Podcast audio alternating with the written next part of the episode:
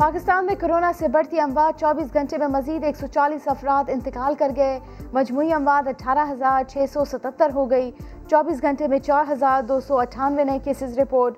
مثبت کیسز کی شرح نو اشاریہ پانچ آٹھ فیصد رہی۔ پنجاب میں ستانوے فیصد متاثرہ افراد میں وائرس کی برطانوی قسم کا انکشاف۔ دو ہفتے بہت اہم ہے، ماسک لگائیں، خود کو بچائیں اور دوسروں کو بھی۔ وزیر اعظم عمران خان نے پھر شہریوں سے احتیاط کی اپیل کر دی۔ لاہور میں کرونا ایس او پیز کی خلاف ورزی پر بیس دکانیں سیل۔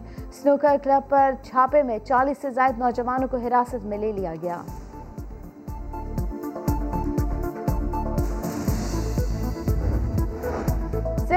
عید کی خریداری کر لے۔ آج اور کل کا دن ہے، اتوار سے مکمل لاک ڈاؤن ہوگا۔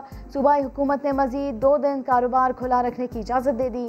ناصر حسین شاہ کہتے ہیں، دونوں دن صبح چھ سے شام چھ بجے تک ایس او پیس کے ساتھ کاروبار کی اجازت ہوگی۔ ریسٹورنٹس میں ٹیک اوے مغرب تک ہوگا۔ اس کے بعد صرف ہوم ڈیلیوری، راشن کی دکانیں چھ بجے تک کھلیں گی۔ میڈیکل سٹورز کو استثنا حاصل۔ عید کے دنوں میں ساحل سمیت تمام تفریحی مقامات بند رہیں گے۔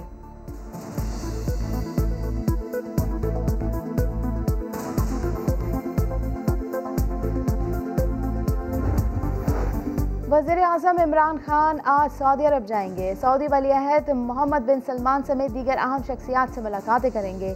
سعودی قیادت پر اسلام و فوبیا کے واقعات کے خلاف مشترکہ جدوجہد پر بھی زور دیں گے۔ عمران خان عمرہ کی سعادت بھی حاصل کریں گے۔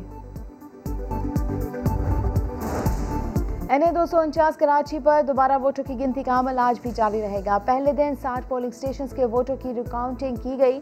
پہلا بیگ کھلتے ہی الزامات۔ Noon league, P T I, P S P اور ایم کیو ایم کا بائیکاٹ۔ تحریک انصاف نے الیکشن کمیشن سے رجوع کر لیا۔ دوبارہ گنتی نہیں، دوبارہ انتخابات کا مطالبہ کر دیا۔